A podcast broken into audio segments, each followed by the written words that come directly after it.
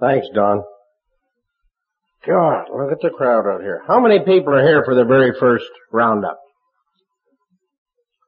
Oh, isn't that great? Sit back and enjoy it. We're throwing this party just for you. you know, I, uh, I got a call here two or three weeks ago and someone said we want to really thank you for coming here on such short notice. My wife says that's when I operate the best is on short notice. So, let's hope it works out that way. You know, somebody out here earlier today said to me, are you nervous when you speak at these things? You gotta be kidding. A drunk wouldn't admit it anyway, but, uh, you know, you sort of feel like a, a long-tailed cat in a room full of rocking chairs. uh, I don't know how the hell you get these things started. I, I sort of feel like Elizabeth Taylor's eighth husband. I know what to do. You just wonder how the hell to make it interesting.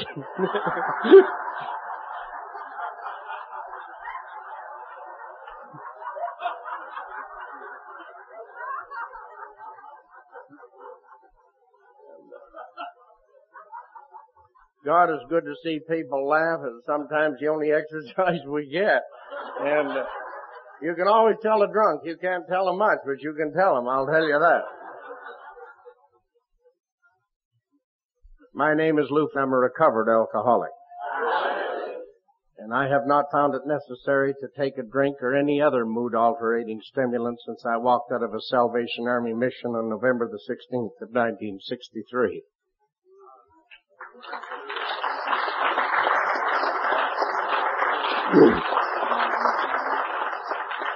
And I'd like to share with you that there's only one way that you can get from the Skid Row to Vancouver in Canada to Little Rock, Arkansas, and that's only through the grace of God and the fellowship of Alcoholics Anonymous.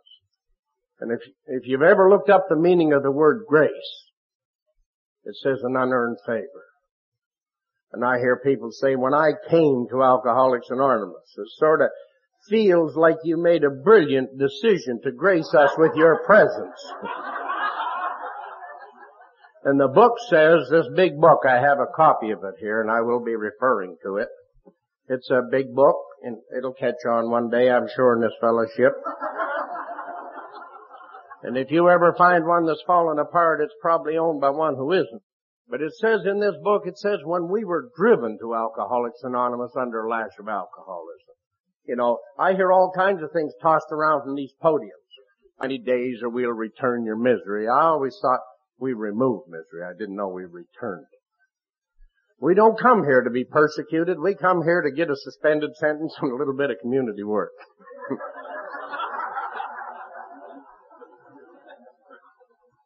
and I hear people say that alcoholics have above average intelligence, and the only place you'll ever hear that's at a bloody AA meeting, I'll tell you. I've spoken at AA conventions from the Republic of South Africa to Dawson City in the Yukon. And I have never been at an AA convention where the theme was the keen alcoholic mind. Tell you that. Gotta be bloody kidding. You know, I wonder sometimes if we ever realize, how many of us have stopped to realize some way, how do you portray your, your message to society? How do you get along in society? I think of the story of the, this psychiatrist, this frustrated piano tuner. He went out to this mental hospital one day to see his alcoholic patients and about 10 o'clock in the morning, he went out for a coffee break and here was this guy in the yard and he had a wheelbarrow full of cement and a bunch of bricks and he was building this wall. And he looked at him and he said, you know, he said, I've never seen bricklaying like that in my life. He said, it's a piece of symmetrical beauty. He said, pray tell me why you're in here. Well, he said, my family resented me, so they had me committed. Well, he said, I'm going to tell you, we could use people with your talents on the outside. And he said, I'm on the board of this institution. He said, come Thursday when it meets, I'm going to stand on your behalf. And he said, I'll have you out of here on Monday. And he turned to walk away and this jackass threw a brick and hit him in the back of the head and knocked him down. Out he went. When he finally come to, he stood up and he looked at this guy and he said, now why did you do that? He said, I just didn't want you to forget Thursday. And that's the way that we've portrayed our message for years to society and wonder why they reacted the way they did. The little gal that smoked this morning, God bless her for talking about our singleness of purpose. You know, uh, where I come from, and I can't speak for anywhere else. And I would like to say that there was one thing that Dr. Bob said, and it was right here, that Alcoholics Anonymous is a fellowship of men and women who share experiences, strength, and hope with each other. Unquote. That they may solve their common problems and help others to recover from alcoholism. There's a lot of difference between sharing experiences than imposing opinions. And where I come from, you know, when you call on a new guy, if he don't know his alphabet, he's in one hell of a mess. We got EA and GA and AA and NCOA and ACOA, and he's in a hell of a mess if he's illiterate. I want to tell you this thing was designed by drunks for drunks, and if we lose sight of that, we're in bloody trouble.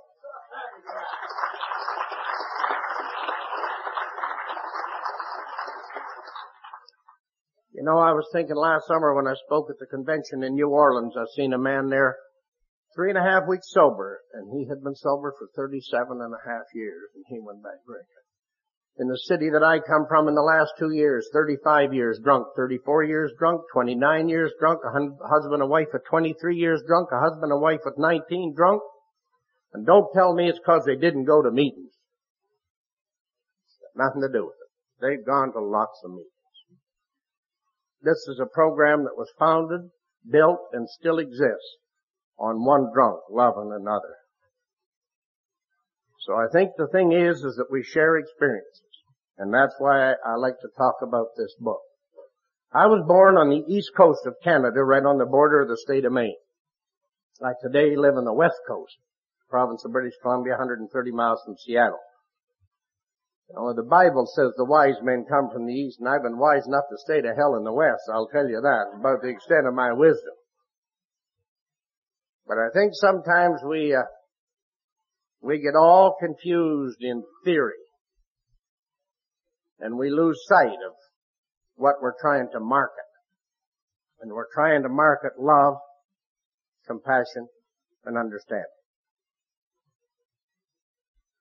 And that reminds me of the story of the guy that died and went to heaven. And they put him in this gorgeous room of absolute luxury.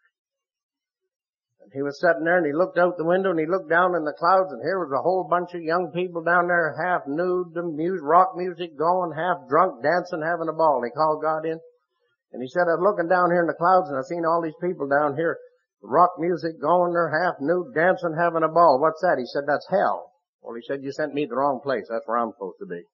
So he said, okay, we'll send you down. So they got his stuff together and they sent him down and he arrived and he they put him in this dirty, filthy, grungy, stinking, hot, bloody room, and he, he called Satan in and he said, what's this? He said, this is hell. Well, he said, what's this up here in the clouds? I see all these people dancing, rock music going, having a ball. And Satan said, that's our marketing department.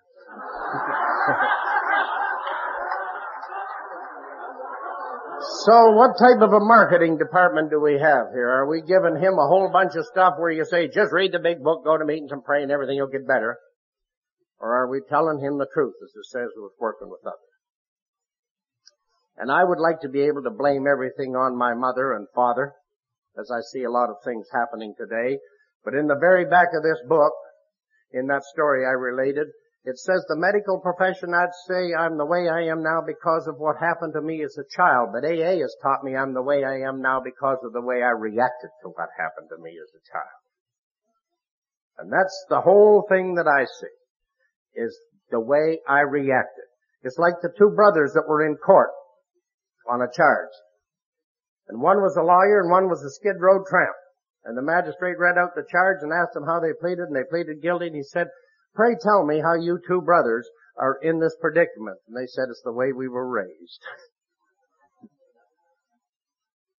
it's sad. Uh, I never really knew my parents. I've heard many stories about my father. I've heard that he hung himself. I really have no idea what the real truth is.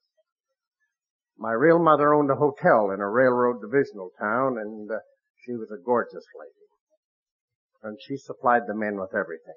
And I was taken away from her when I was nine months of age from what I can gather and turned over to the two people who raised me. And now my, the couple that raised me, my dad was a, a wicked drunk. He drank like crazy. Yet never laid a hand on me in his life. Wherever daddy went, he took me. When he went to get his hair cut, he took me with me and set me in the barber's chair. And I was raised in a little town a couple of streets through it. When he went hunting, he took me with him. When he went fishing, he set me on the bank of the little stream and put a string on my rod and all these things he did. And yet daddy had no education. None. My mom has a little education. And she was a mom. And so I look back at it today and, uh, if daddy would have lived, uh, or when he retired, he had 50 years with the same company. Uh, when he died, uh, him and mom in a few more weeks would have been married 50 years. I, my mom, uh, I just moved her to the west coast two weeks ago to spend her final days with me. And she has an abundance of money. And she's never worked a day in her life outside the home. She was just a mom and a wife and daddy worked. And this Einstein here that they turned loose in society, if peacocks us 10 cents a dozen, I couldn't have kissed a hummingbird's backside, you know. And yet, and we're gonna blame our parents for the way we turned out. Isn't that sad? Even if they were alcoholics, if we believe that they're sick people, how can you blame them if they're sick people? Sooner or later, what does the book say? We must take full consequences for our past acts. It says the main problem with the alcoholic centers in his mind rather than in his body. You can talk about any portion of a man's anatomy. He'll even brag about some of them, but don't discuss his head. he don't like anyone in there unsolicited, prodding around in virgin territory that has never been touched. I mean, it's brand new. And this is the whole thing. And I was given all the opportunities. But children are, are can be cruel. Uh, the kids as a, when I was about 11 or so, they, they knew who my real mom was and they started teasing me. And they teased me about her and they teased me about my big ears and I started to fight. And there's nothing wrong with that if you can fight. but it took a good man to beat me. It didn't take him long, but it took a good one. I get all kinds of drunks coming up to me today and they say, no, he's a good fighter too, Lou. And they got scars going in 17 directions. And I say, you got that all screwed up, buddy. Good fighters got no marks. So go look in the mirror tonight. you know, Sugar Ray Leonard, I think, is just a hell of a scrapper and his face is as smooth as glass. Like him and I fought totally different. He threw the punches and I stopped him. we had totally different philosophies in fighting. But I think that's the rude awakening to many of us when we come to Alcoholics Anonymous is we come in here and we find out what we're not good at, not what we're good at. And we come in here sometimes to prove how bad we were. And we aren't bad people. We are sick people, but we are not bad people. And so I don't get into this competitive storytelling, nor do I take you on a drink by drink tour of Canada. Because I read the book and it tells me that it says we tell in a general way what we were like. It doesn't say what we drank like. It says for me to tell in a general way what was I like when I drank, what happened, and what am I like now. I can take you on a 40 or 50 minute tour right now of drinking, and all I'm doing is avoiding telling you what I'm really like. I was an insecure little boy. Inferiority complex, and yet I was given love at home, but I didn't know what love was. Everything that I got as a little boy, I worked for it. My bicycles, my little wagons, I earned them. And I walked around with a chip on my shoulder. And if you're like that, it's usually from the block upstairs. And my thing, I was put in jail when I was just over 16 years of age to do 30 days in jail. And I'm the only child. And I, when I got out of that, I can tell you, uh, I went to Halifax, Nova Scotia, which is the far end of Canada, and I visited most of the decent jails from there to Vancouver, British Columbia.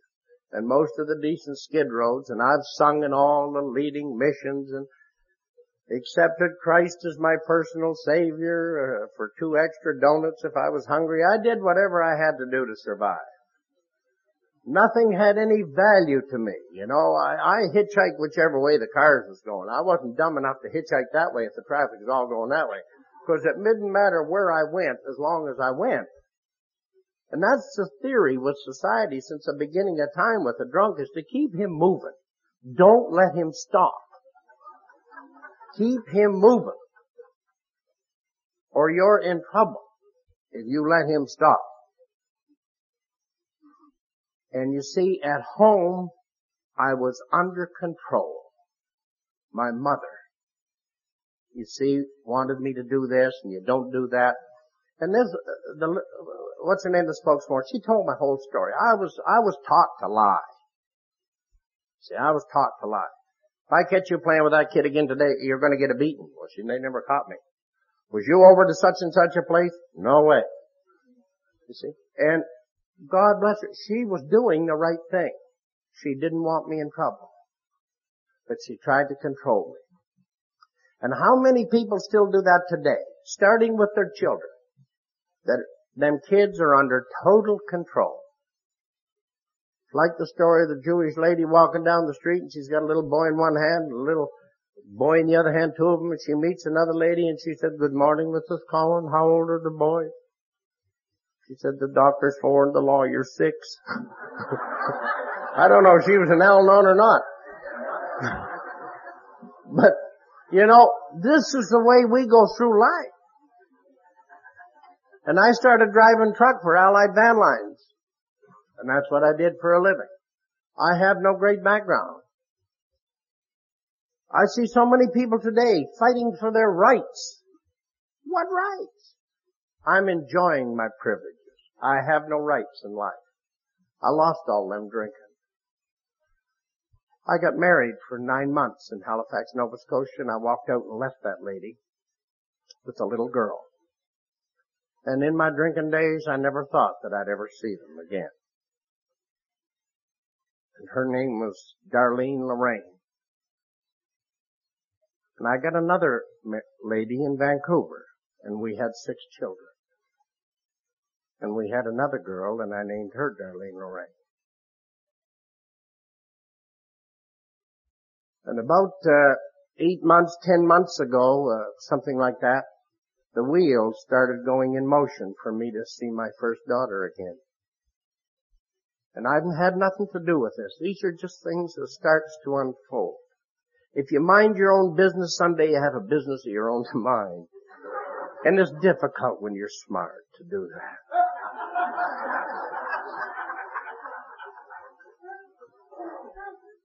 But if you look at the pattern of many alcoholics, like in my case, if brains was made elastic, I wouldn't have had enough to make a jockstrap or a mosquito, you know, I'll tell you. But I got six children in Vancouver, and I, I left my family and I wound up back where I'd spent so much time on the skid row to Vancouver.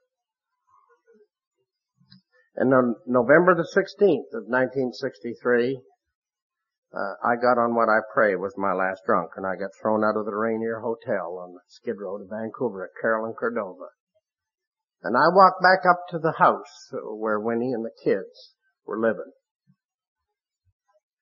And she was on welfare with five kiddies and the lights were shut off.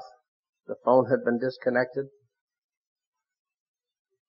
I was unemployed. She was on welfare. And she was cooking on a Coleman camp stove to feed the five kids, anything she had to feed them. And Einstein came back. I was $7,300 in debt at 51 different places. That's a lot of money 30 years ago. I was in small debts court 41 times my first two years sober.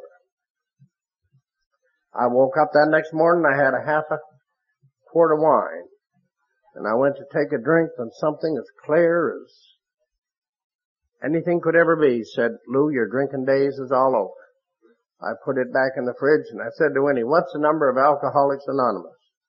She said, if you want the number, go look it up. That's the most she'd said to me in months. You know, I thought, she was thinking of reconciliation or something. we had no phone. It was disconnected. I have no idea where I ever heard the number or the name. But I went next door and I phoned Alcoholics Anonymous and I got the same response that this little lady this morning, the little gal Lucy who died of cancer. She answered the phone and it was the most unconditional thing I've ever seen. She didn't ask me if I was Protestant, Catholic, rich, poor, black, white, anything else. She just said, what's your name and where do you live? And I told her. And you know, it was my luck uh, for a person of my qualities and capabilities. They sent two of the dumbest idiots I have ever seen in my bloody life. Till this day, I shall never forget that they come to see me. And they walked in, and in that condition, they listened to me for three hours. Now, anyone in the condition that I was in shouldn't have anything to say. You should be listening. But I talked for three hours, and they listened. And that's what this thing is all about. What does it say about carrying the message? It says, let him steer the conversation in any direction he likes. And are you going to sit there all night while he's drunk listening to him talk about horse racing when you never did in your life? We'll find out all about compassion. And they listened to me. And it was two brothers, and one was really dumb. I th- I thought he was a mute for a while. Cause he'd sit there and the other brother would talk and he'd poke him in the ribs and he'd say, ain't that right, Don? He'd say, yep. And I thought that's all he could say was yep. They were leaving about five o'clock and I, this first day, I'll tell you, is the most memorable day of me, for me in Alcoholics Anonymous. He was leaving and he said, just remember Lou, if you don't take that first drink, you'll stay sober. He said, we'll be back and get you at eight o'clock. And when he left, I said to him, I said, did you hear what that guy said? Now I figured that this guy was really profound. And about three months later, I thought, how bloody inconsiderate can anyone be is to get two people to drive 40 miles to tell you if you don't drink, you'll stay sober. I'd never thought of that. that had never entered my mind, quit drinking, to stay sober. And you think that these people are really smart in Alcoholics Anonymous. No. You don't have to tell a drunk anything brilliant at all. Don't get into any theory. Just talk common sense and he won't have a bloody clue what's going on. He'll just wander along and follow you. He will not have a clue what in hell is going on. As long as you don't get into any theory. That's the big thing. Stay out of the theory. They left the house. They said we'll be back to get you at eight o'clock. I ran across the alley to a guy I was house that I was drunk with the day before, and God, I want to tell you, I remember this. I ran up his back stairs and went in his house, and he was sitting there with a glass of whiskey, and he went to take a drink, and I said, put that down, I'll kill you. And, well, I want to tell you one thing you cannot do from a podium is describe an expression. You got to see it. He said, uh, "What happened to you?" I said, "I quit drinking." He said, "When?" I said, there must be six, eight hours now. well, sir, he looked out the window, I guess, to see who in the hell was following me or who got a hold of me. And he asked me to leave, and I did. And I guess we might as well laugh about it as cry. But I'll tell you, he has never spoken a word to me from that day to this. The Oral Roberts of AA had hit the streets of Vancouver. Now what does it say in this book? It says the ex-problem drinker who is properly armed with facts about himself, not AA. Nowhere does it tell me to tell him anything about AA. It says if he is properly armed with facts about himself, he can win the entire confidence of another person in a matter of hours. Until this has been done, little or nothing can be accomplished. Isn't that interesting? I live right in Little Italy, and here I am heading out to get every Italian to pour his wine out. So they took me to my first meeting that night at eight o'clock, and I got a black shoe on and a brown one. Now you still can't buy shoes like that. I got black ones, brown ones, white ones, all kinds. But you can't get a black and a brown shoe in the same box. But I, here I am, six foot tall, 135 pounds, them wine sores all over me, just a handsome bastard if you ever seen it. I walked into that first meeting, the first guy said, welcome, you're in the right place. And I thought, now he spotted something nobody else has recognized. and they took me up and set me right in the front row. And every speaker was, uh, you know, vintage model, my age, 55, 60, half of them with no teeth, and they'd all give them about $30 worth of change, and they'd stand and rattle that change. They'd say, material things don't mean nothing. And I thought, well, if I looked like that, material things wouldn't mean a hell of a lot to me neither. and I watched all these people leave in Buicks and Lincolns and Cadillacs, and I thought, no, I missed something in their bloody car. but you know, here's where we share experiences. I can tell you today, material things mean bugger all to me, because I got them. and we don't see that. We talk about understanding. We just don't understand. And in many, many cases, this is the whole thing about the philosophy of Alcoholics Anonymous. It says this is our basic text. It says we beg of you to study this book. It don't ask us to read it. It says we beg of you to study this book. With the new man, it says when you call on him, it says give him this book. Ask him to read him. It says after he's done that, see what his choice was to be. I didn't do that. Not at all. I didn't do that at all. You see, first of all, nobody told me about any instructions. People say there is no rules. Should read this book. What's it saying there? It says the bot, it says the, in the doctor's opinion, it says all we must do is follow a few simple rules. People can't say that you can't use the word recovered. They say you can't use the word cured. Read the second story in this big book where Bill was talking to Henrietta and he said, Henrietta, I am so grateful that the Lord has cured me of this terrible disease. And the next paragraph said, that statement, the Lord has cured me of this terrible disease has become the cornerstone of the program of Alcoholics Anonymous. And in the first preface, it says this is how 150,000 alcoholics have recovered from a seemingly hopeless state of mind and body. It says to show other alcoholics precisely how we have recovered. It doesn't say quit drinking is the main purpose of this book. We hope these pages will prove so convincing that no further authentication will be necessary. A little further over it says, why shouldn't we be happy? We have recovered. So I'm not a recovering alcoholic. I have a hell of a lot of fun with living, but I dealt with the drinking. And that's told me that in the book. You see, and the thing was, until I got down to trying to follow the instructions, there was no results whatsoever. I just didn't drink. And you see, most of it is because we just don't understand, and false pride has killed more drunks than bad liquor. But you see, we don't understand. And we won't listen. It's like the old guy that went to the doctor and he said to his doctor, he said, you know, the wife and I have been married, he said, for 40 years and our sex life is shot. He said she could just care less. He said, I don't know what to do. The doctor said, I'm going to give you this prescription. You go home at night and he said, when you're just before you go to bed when you're having your tea, he said, drop a couple of these in her tea. So they were sitting in the kitchen looking out the window and he said, sweetheart, he said, look at that gorgeous moon. And she looked out and he dropped two in hers and he said, ah, oh to hell, I'll put two in mine. So he did. And they both went to bed and fell sound asleep. And about three o'clock in the morning, she woke up out of this deep sleep and threw her hands up and said, I need a man. God, he woke up and sat up and threw his up and said, me too.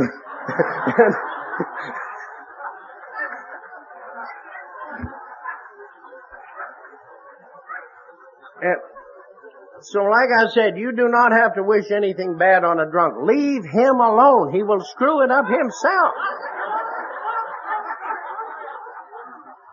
Just carry the message.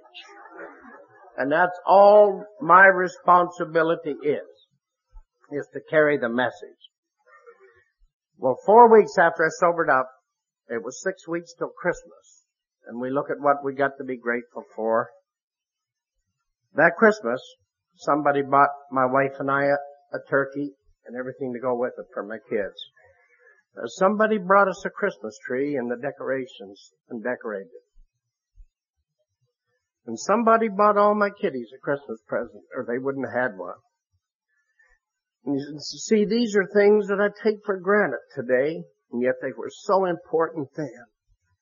You see, when I first sobered up, all I understood was what I didn't have. Oh, it's easy for you to talk, you got it. Like everybody that gave me advice was not in that situation. You know, I hear people say, stay away from women as he goes home with his wife. Don't make any decisions for the first year. And then they say to admit you're alcoholic, admit your life is unmanageable. Come to believe in something you've never heard of, turn your life over to it. Make a decision, go tell all that crap to a stranger, make a list of all the persons you've harmed and become willing to meet them face to face, but don't make any major decisions for the first year.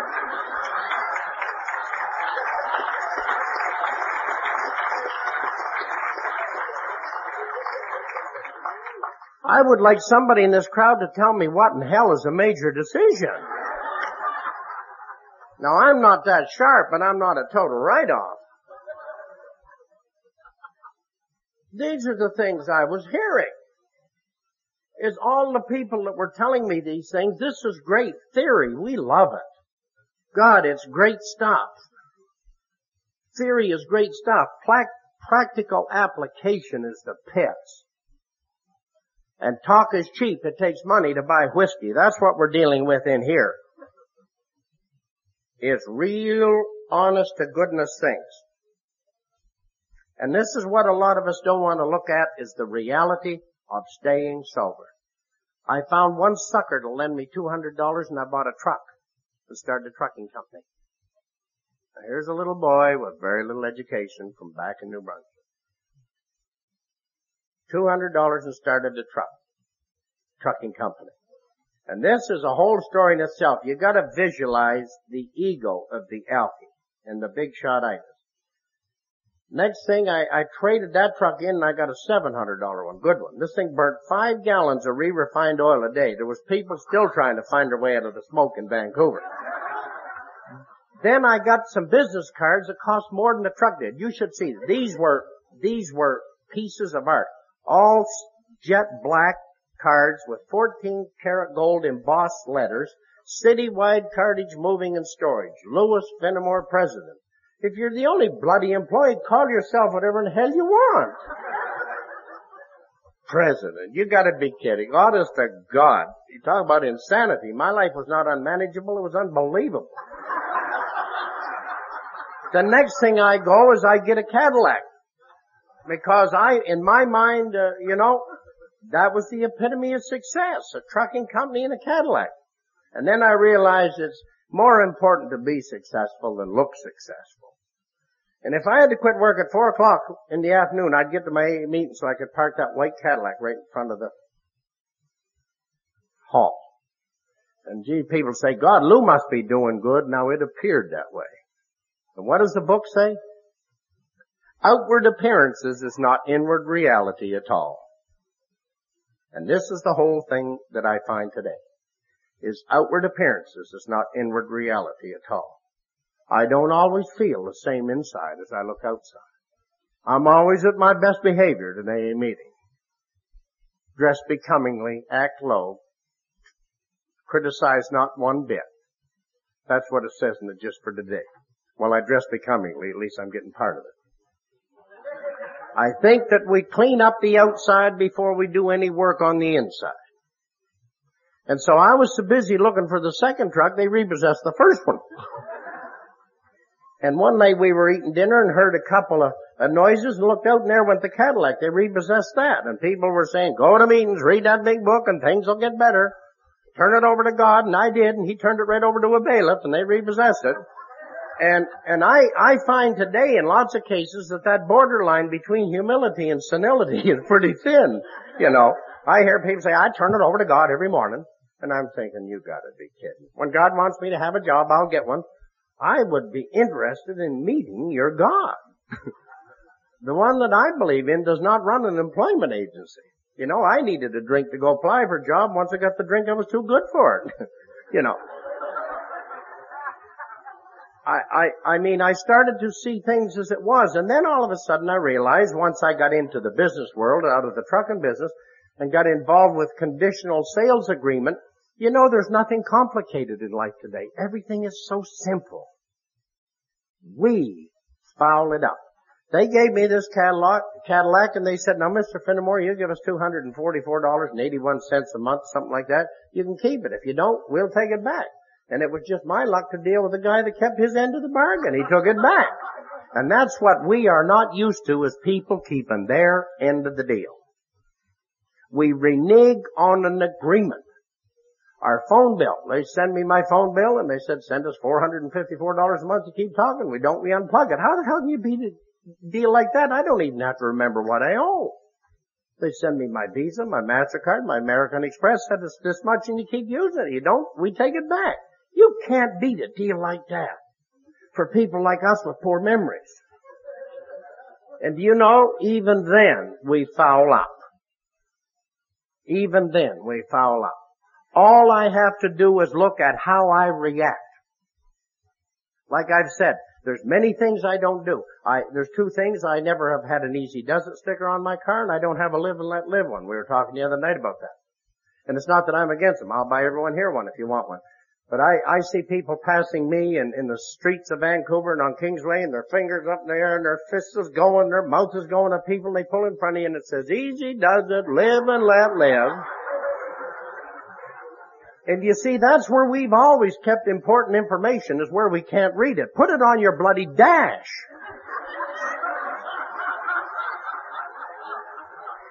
With my luck, the guy behind me can't read English. So I'm buggered both ways. I don't have those on. There. Because this is not a, pro- a philosophy to quit drinking.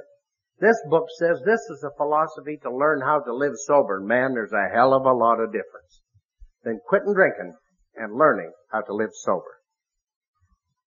You see, because for years and years and years, we went through life BSing our way along and people have allowed us to do it.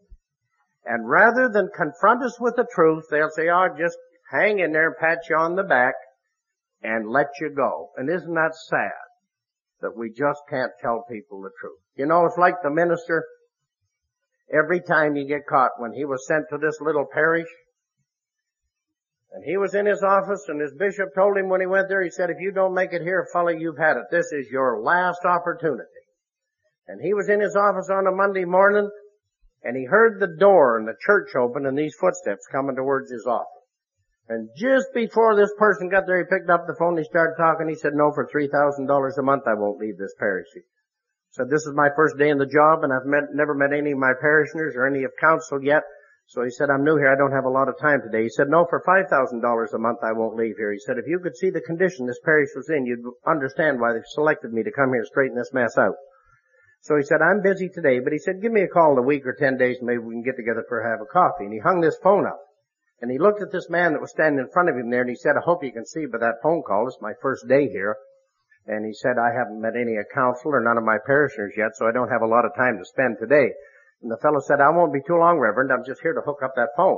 And, you know, time and time and time again, we've gone on with this same thing.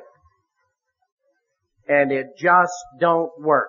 We'll get a new person and man, we talk AA to him all day and take him to a meeting tonight and then a restaurant till he falls asleep and then someone else takes over from there. The mind can only absorb what the seed can endure and we're just cramming it in and we're thinking, God almighty, I'm carrying the message. No, you're driving the guy crazy. You know, it's like this minister that was sent to this western town and he went to church on Sunday morning, he looked out and there was one cowboy sitting there in the in the church. And he walked down to him and he said, well look, there's only two of us. Do you think we should hold a service? Well, he said, Reverend, I don't know a great deal about preaching, but I know quite a bit about cattle, and if I pulled up to a corral with a load of hay and there was a cow there, I'd feed it, so he got the message. And he went up and gave this guy everything he had in scripture, verse, and song. And when he got done, he come down, he said, well, what'd you think? And he said, well, Reverend, I don't know a great deal about preaching, but he said, I know quite a bit about cattle. And if I pulled up to a a load of hay and there was a cow there, I wouldn't give it the whole load. So, and I think, I think this is what happens. This is what happens. Is we're gonna just give it to him. Really. Really. The first thing I gotta find out is does he want it? Does he want it? It says nobody wants to be told anything about alcohol by one who hates it. We wouldn't even do temperance drinking any good. It says in here. It says many lives could have been saved had it not been for such stupidity. This is in our book. Now, these are not my opinions. So if you don't like it, I'd write New York and, and tell them what you think of it. But these are the things, is we're trying to go on what other people tell us rather than what it tells us in the book.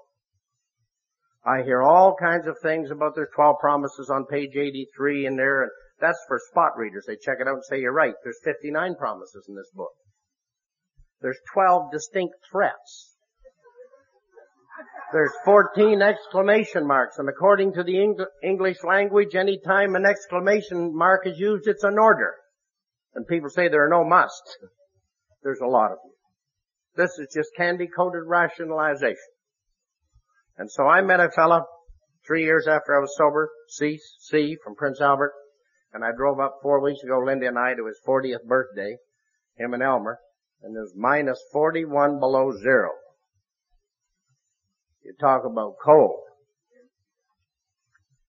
But I met him and he was speaking at a, at a roundup and he had talked about the steps and he had talked on the steps. And I went back to Saskatchewan and went through some of the meetings and the way they done the steps. And so I, I come back out and we started one of those step meetings. And I've been chairing that every Monday night for the last 25 years. And, uh, uh, and unless I'm not at home. And, and, and this is a step taken meeting. This is not a step discussion group. And there's a lot of difference. Because nowhere in here anywhere have they sent a letter and say, Lou, what do you think about step five there in the big book? It says, here are the steps we took. It doesn't say that we'll take, that we took, which are suggested as the program of recovery. And I sat down and I started to look at the steps as they were printed. And I hear many people say, as I interpret these steps, and I had to go look up the meaning of the word interpretation in a dictionary, and it says avoidance of truth.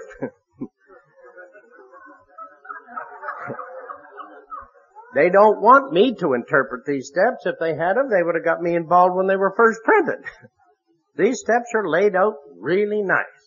And there's only one set of steps for every country in the world.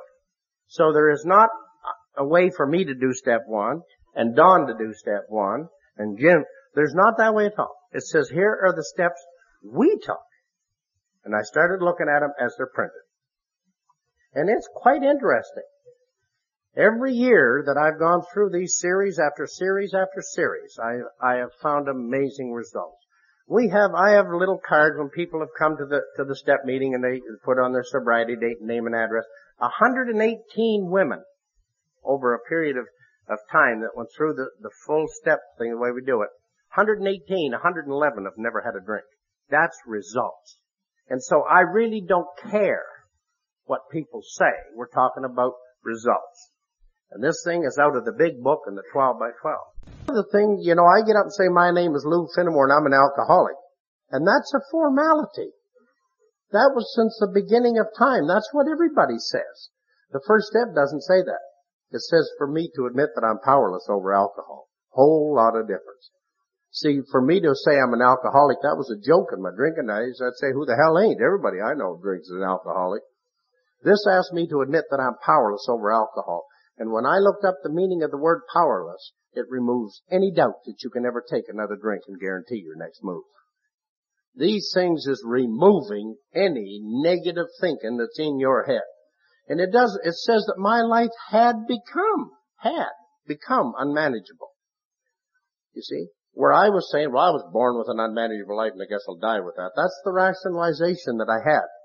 This tells me that as the result of the excessive use of alcohol, my life had become unmanageable. It doesn't tell me I was born of one. It doesn't tell me I'm going to die with one. It's entirely up to me. And then it said we came to believe. But tell me why I came here. I didn't believe in our judicial system, our penal system, our legislature, our welfare system. I didn't believe in my wife, my family. No. It said I came to believe that a power greater than myself could restore us to sanity, which they say is positive thinking. It's got nothing to do with nut houses. And I'm into vintage cars. I have some old vintage cars, real old ones, that I've redone. And I looked up the meaning of the word restore. And that's why a dictionary is so helpful, especially if you know it all. Then you, it really helps. The word restore says to return to original form. Isn't that neat? To know that I can be restored to a positive way of thinking. And then I realized that only one of the 12 steps they ask us to make a decision, because it's not one of our strong points. Agreeing with them, yes, but making them no. And I still don't like it. Somebody said, let's go for dinner. I'll say, fine. And say, where do you want to go? I say, wherever you want to go, David. It's up to you. We go there and the food's rotten. I'll say, it was your idea to come here. It wasn't my idea. Buying a car. How much can you afford? I don't know. What's it work out at? Three pages of paper later. How's $454 a month? Right on. No problem. You ain't going to get nothing anyway. So, but decisions is not one of our strong points.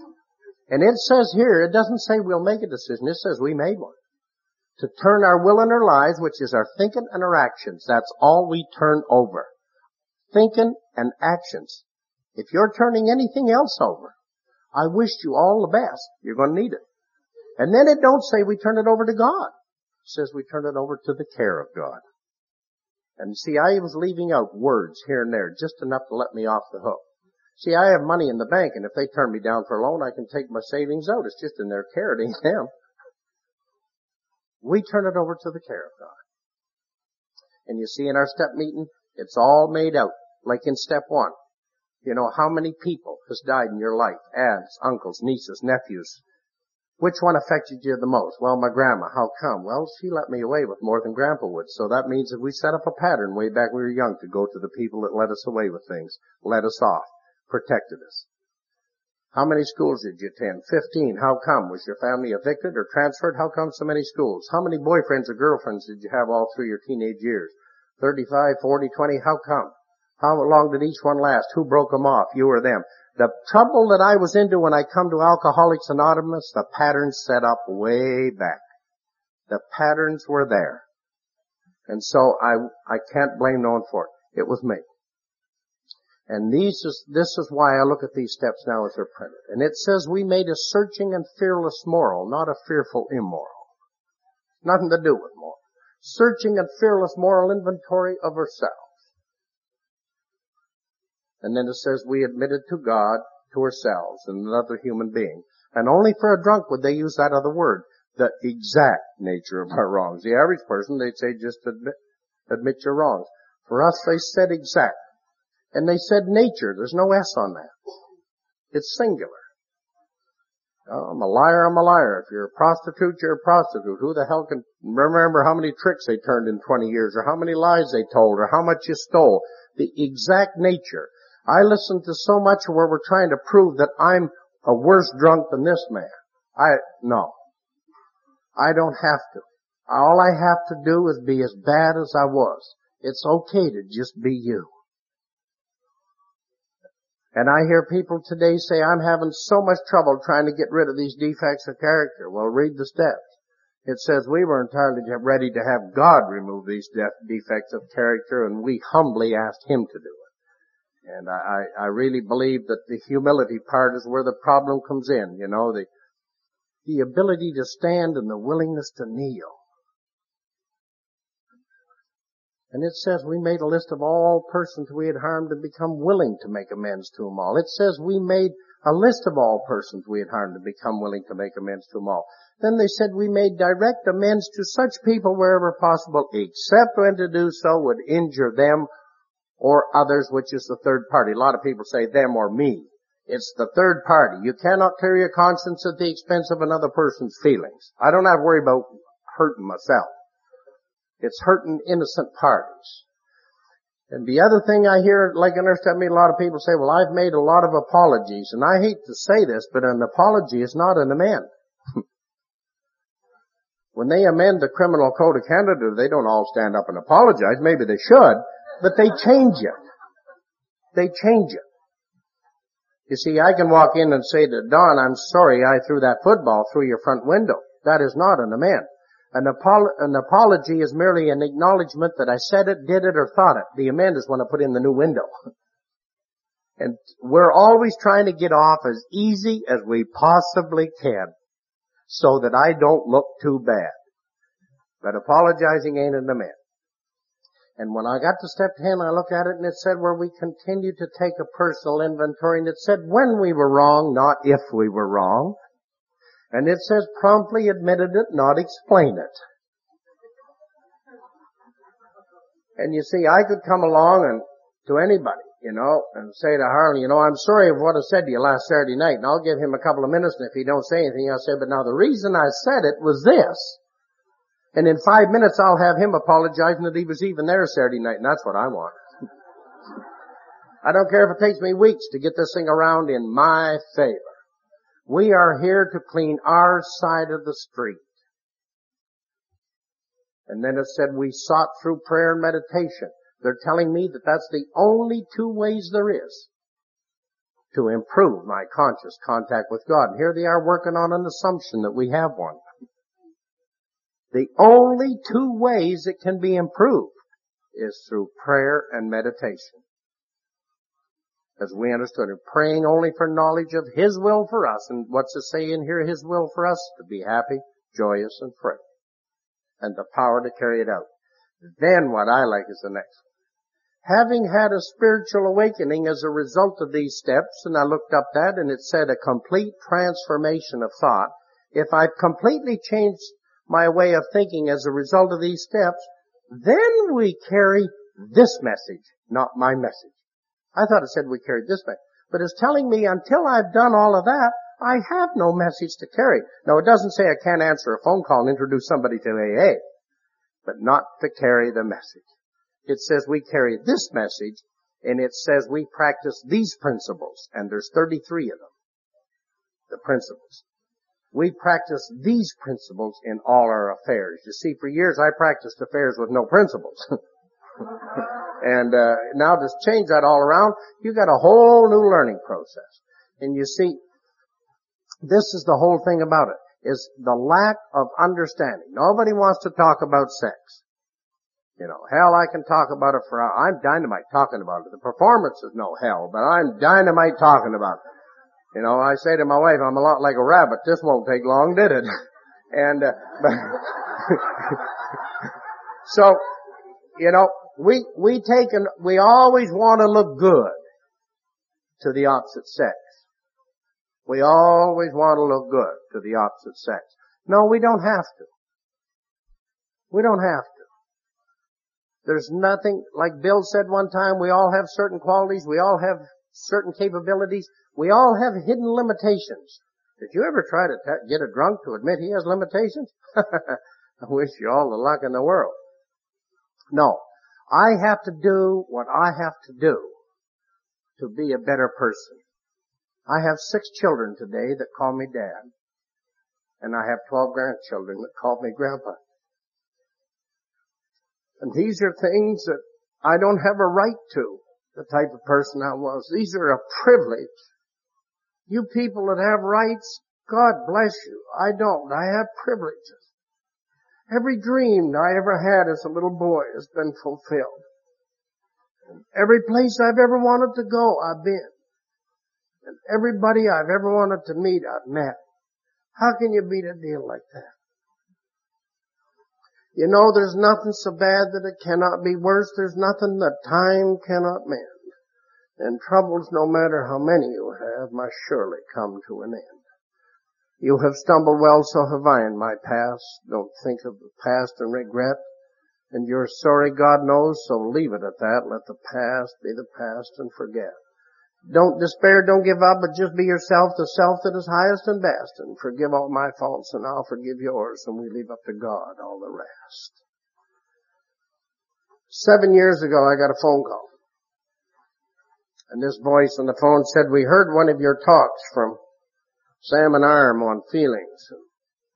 He said, we'd like to know if you'd speak at our national convention. And I said, uh, where is it? He said, it's in Johannesburg in the Republic of South Africa. And I thought, God, if they only knew this little boy. And I'm still a little boy. I still have fears. I can't prove any of them, but I have them. F-E-A-R is false evidence appearing real. Most of our fears aren't real. They send me a ticket and, and I have a job and I have had jobs where I can take as much time as I want. So I went for two and a half months and spoke 26 times throughout Africa. But I went to England and, and I got on there and from there to Egypt and then uh, down in South Africa. And I was saying about an hour and a half out of Johannesburg. I just broke out hysterically crying. And this little stewardess come running back and she said, can I help you, sir? And I said, no, honey, you wouldn't understand. If you haven't been there, you don't know. And when I landed in Johannesburg in South Africa, I had all kinds of opinions. And man, a lot of them got wiped out pertaining to problems. Pertaining to problems. I stayed three days in Soweto where so many people have died. And I'm the only white person in six and a half million black people and they treated me like a king. I had something presented to me that only dignitaries get, and I'm a drunk. When I went down into Durban, and from there up into Zululand, in the Valley of a Thousand Hills, the year before I went there, the President of the United States was refused entry into Zululand because Buthelezi, who's head of the Zulu tribe, would not allow any heads of states in there. Here's a tramp from Vancouver get in there because his wife had 18 months of sobriety when I arrived in Durban. I want to tell you, this fellowship is a ticket that'll let you go wherever you want to go. It says you're building an archway through which you walk a free man. I've got one more trip to make and I will have seen all four corners of the world and I've never been in a travel agency in my life. I don't need to. You people are my travel agency. We're in over 115 countries in the world today. You're working for the largest organization in the world. When you walk out your front door every morning, do a good job. You don't turn around and when you walk out and say, look what I got. You look up and say, look what I am. I have some business cards with little things on them that I've got over the years and one of my cards that says you don't have to tell how you live each day. You don't have to say if you work or you play. A tried true barometer serves in its place. However you live, it will show in your face. The false, the deceit that you bear in your heart will not stay inside where it first got a start for sinew and blood or a thin veil of lace. What you wear in your heart, it'll show in your face. If your life is unselfish, if for others you live, for not what you get, but how much you can give, if you live close to God and His infinite grace, you don't have to tell it. It'll show in your face. And you know, you, you look at so many stories you hear that are so funny, and yet if you can look past it, to see what's behind it. We had a guy who died in Vancouver a few years ago, and he was our drunken barber, and he was sober 35 years before he died. But there's more funny stories about this guy, old Ross. And he was drunk one day in his barber shop, and a guy that had one arm come in, and he wanted to shave, and Ross said, oh my God almighty, I can't shave you, I'll cut your bloody throat. And the guy said, I got an appointment, an appointment in Vancouver, and I need a shave. So Ross said, okay, lay down in that chair. So he stretched him out and he shaved him. And when this poor guy got up, he had hunks of paper stuck all over his bloody face. He was all cut to hell. And he got up and went to pay Ross, and Ross said to him, you been in here before? He said, oh no, I lost that in the sawmill. yeah, you know, we had another fellow that just died. You talk about compassion from Al-Anon. He just died about three years ago, old Ross O'Brien, and he had to be one of the most miserable people that you ever met. And his wife, she was a character. She looked like old tugboat Annie Maud. But Ross had been gone for a week. He hadn't been home. He'd been on a drunk in a little town called Courtenay, British Columbia. And he was sitting in a beer parlor drunk, and the guy at the next table had been listening to him, sitting there crying and muttering to himself, and he said, you know, I went to an outfit a year ago. And he said, they never helped me, but he said, you know, I think they could do something for you. So he dumped about eight cups of coffee in old Ross and he took him to this meeting and he couldn't get over everybody hugging and kissing and they told him to come back, which was news to him. He couldn't get over it. He was just elated.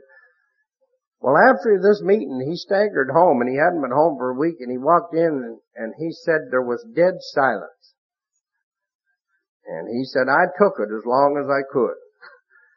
And he said, finally I looked at, at her and he said, honey, I found a group of people downtown who were happy and sober. And she said, well, stay away from them, you son of a bitch, or they won't be happy and sober very long.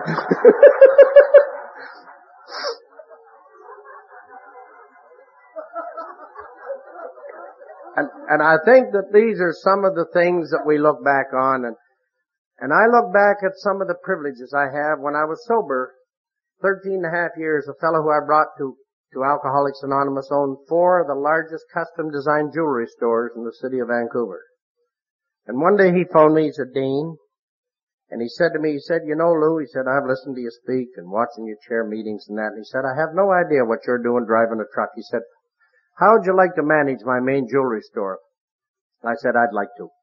Love it. I put an ad in the paper, sold a trucking company. By this time I have some new trucks. And five weeks later, I'm sitting in a gorgeous custom designed jewelry store in Vancouver. Now here's a little boy who I didn't know an emerald was green or a ruby was red. And I'm sitting in there and he went to the bank and a lady walked in, a gorgeous lady, and dumped out some gemstones on this beautiful burgundy pad and said, what can you do with these? And I felt like saying puke, you know. First of all, I don't know what they are. And I'm thinking, what in hell do I do now? And you talk about sweating fast? Ragnar come back from the bank and he sat down, he straightened this deal out, and after that night when I went home, he said, you forget about going to an AA meeting. He said, I want you to sit down tonight and figure out every reason why this lady wouldn't want to buy a piece of jewelry in this store. And what he was talking about was handling objections. We do not like objections. We do not like no's. We really enjoy yeses.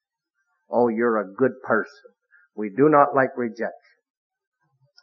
At the end of that month, and I had never sold in my life, Ragnar st- stayed in the store with me there to help me out, and I went and took a course in the grading of diamonds and that. But at the end of that month, his sales was $8,700 and mine was just over 33000 and I never looked back.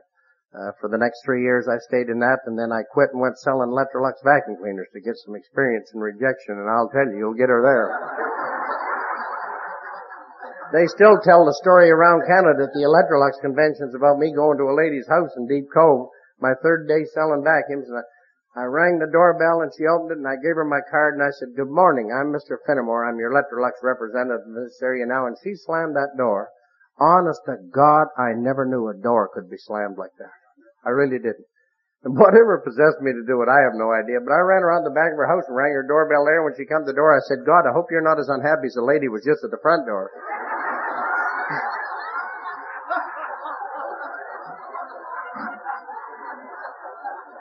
I never sold her a vacuum, but she said, would you like to come in for a coffee? And that's what I really wanted. And, what I'm trying to say is, is the whole thing about it, the purpose of this philosophy is to break down barriers. You know, Alcoholics Anonymous got into Russia without any fanfare. We didn't have to get involved in politics. Just do God's work. You see, it says, trust God, clean house, and help others. It's not a case of believing. People say, I don't believe in God. They don't give us that choice. It says we came to believe that a power greater than yourself. If we were given the choice, we'd still be stuck in that step. It says trust God. There's a lot of difference believing and trusting. People think that if they believe, they've got it made. No, no, that's the problem. Lack of faith was our dilemma. I look at the Grouse Mountain in Vancouver where the ski run is. I believe that cable's very strong, but I don't trust it enough to get in the bucket. So, you see, lack of faith was our dilemma. Trust is something that is so vital. Last week I listened to my 634th step five. I listened to two a week at the treatment center. You can trust me with anything, yet I might still lie to somebody, but you can trust me with your step five. You better learn to trust. You better learn to trust. It's the thing that'll pull you through when all else fails. And so after that I got into another business that I had for 11 years till a big shopping center come in and Two and a half years ago, I got a phone call from a fellow and he said, we have a position and he said, we really would like you to take it. And he said, I want you to have lunch and I'll explain it to you. And so I went and they explained it and told me what the pay would be and the benefits and so on. And I today am the program director and the counselor for the alcohol and drug program for the Racing Commission of British Columbia, all the thoroughbred and standardbred racing.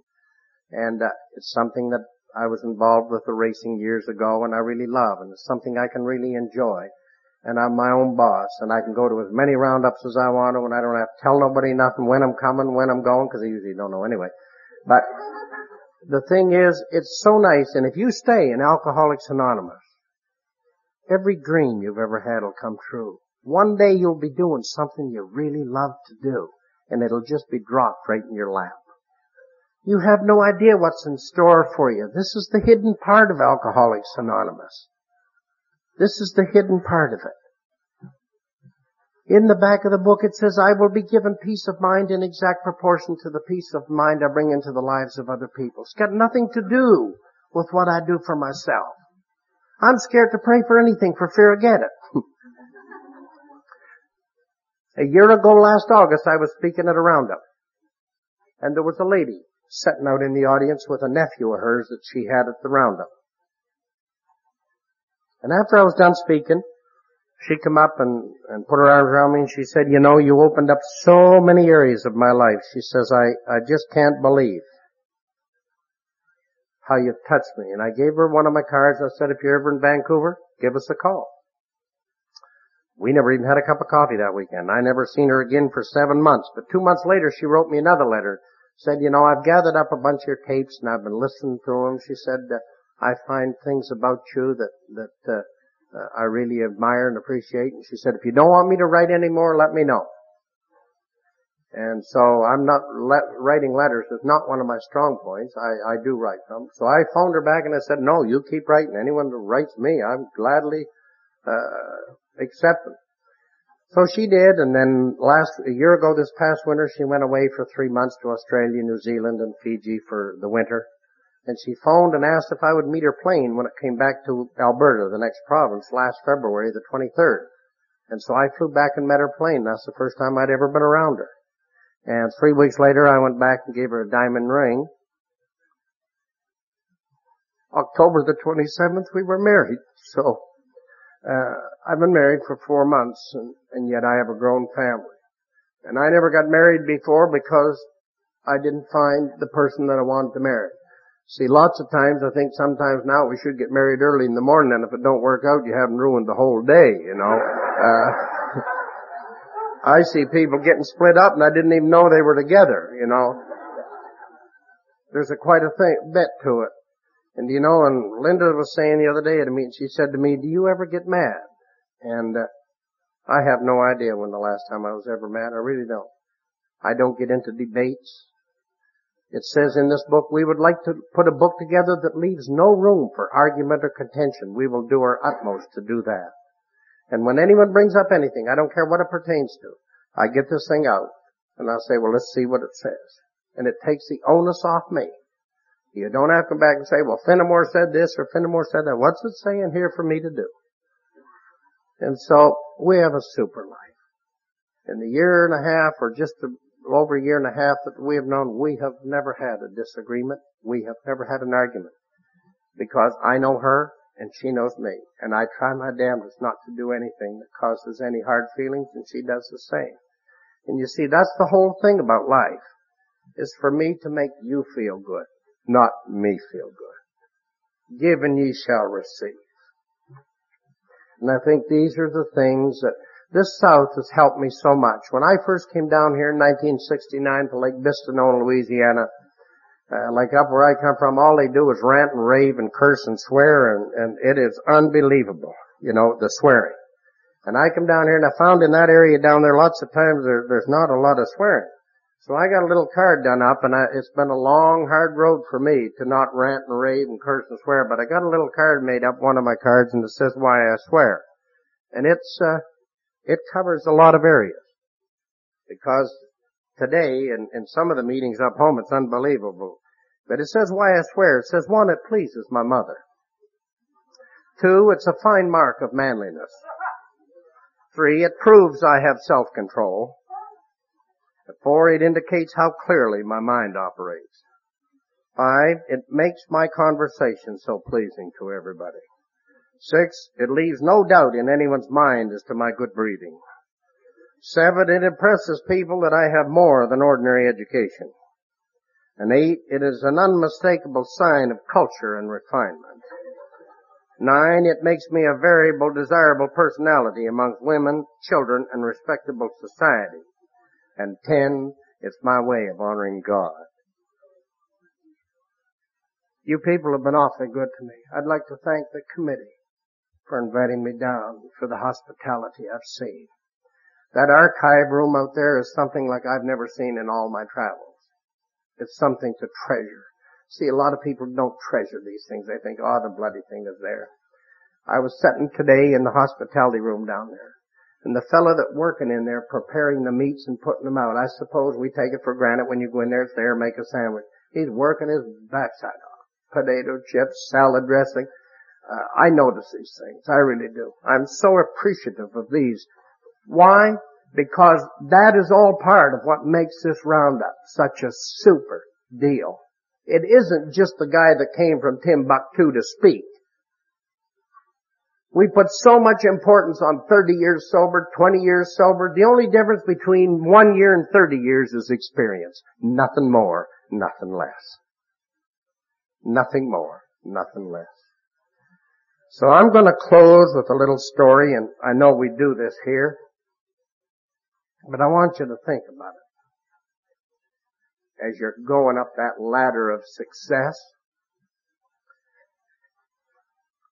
And is the story of the couple in the prairies in Canada where it gets cold in the winter and they had a big farm and in the fall, in September in the fall, it was cool and frosty, they went out to look over their fields.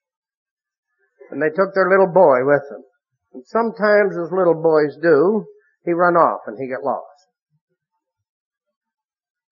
And they hollered and yelled and screamed and they couldn't find him and they ran back into their house and they phoned the reserve army and asked if there was any chance of sending out some men. And the fellow said, we'll have an officer and some men there at daybreak in the morning. And they did. And the father and mother took these men out to where they were the night before. And the officer said to the men, he said, line up across the field, and they did. And he said, join hands, and they did. And he said, head across the field, and they did. And they found the little boy, and he was dead. He had perished.